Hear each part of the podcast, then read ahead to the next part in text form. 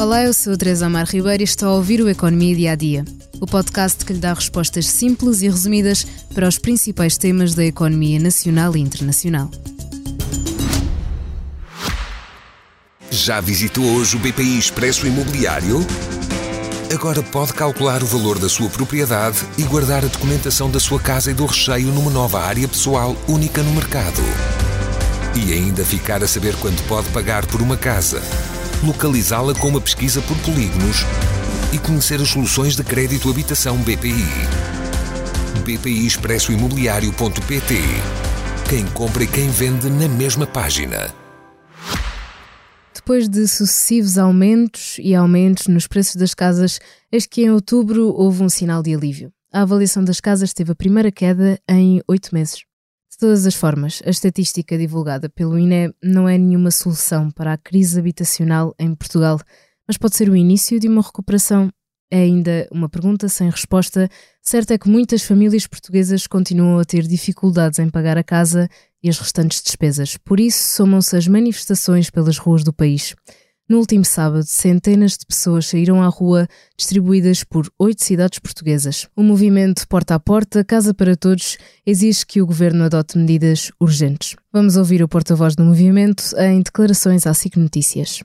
Quando um trabalhador gasta todo o seu salário para pagar a casa, a urgência explica-se por ela própria. Aliás, não há uma necessidade de explicar a urgência. Todos sentimos nas nossas vidas o peso do custo com a habitação. Aquilo que nós estamos aqui hoje a dizer à população é que é preciso sair à rua, é preciso exigir, é preciso vir à luta. Ninguém aguenta mais 7% de aumento nas rendas. É incomportável. As rendas hoje são superiores aos salários. Mais 7% é um sufoco. A par disso, terminar os despejos, pôr fim aos despejos de imediato, é uma reivindicação urgente porque as pessoas estão efetivamente a ir para a rua e não pode ser. Em Lisboa, na Rua Augusta, pintaram casas de cartão com mensagens de apelo ao direito habitacional. Mas voltemos aos números mais recentes do INE. O valor mediano da avaliação bancária na habitação em Portugal, em outubro, fixou-se nos 1.536 euros por metro quadrado, caiu 5 euros em relação a setembro. Apesar da queda de setembro para outubro, na comparação com outubro de 2022, o valor mediano cresceu 8,2%, ou seja, as casas, nas transações acompanhadas pelos bancos, continuam a estar mais caras do que há um ano. Importa ainda dizer que o número de avaliações bancárias aumentou em outubro. Foram feitas mais 1.935 avaliações e que o valor mediano da avaliação bancária nos apartamentos continua muito superior ao das moradias.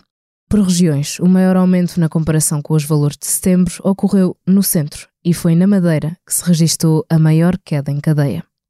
Fechamos por hoje o Economia Dia a Dia, mas voltamos já amanhã com um novo tema. Até lá, continua a acompanhar os podcasts do Expresso, como Perguntar Não Ofende, podcast de Daniela Oliveira, que fala com José Luís Carneiros e Pedro Nuno Santos, individualmente, sobre as diretas do Partido Socialista.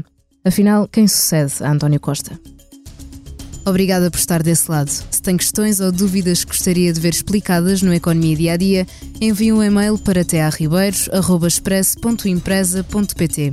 Voltamos amanhã com mais novidades económicas. Já visitou hoje o BPI Expresso Imobiliário? Agora pode calcular o valor da sua propriedade e guardar a documentação da sua casa e do recheio numa nova área pessoal única no mercado. E ainda ficar a saber quanto pode pagar por uma casa, localizá-la com uma pesquisa por polígonos e conhecer as soluções de crédito habitação BPI. BPI Expresso Imobiliário.pt Quem compra e quem vende na mesma página.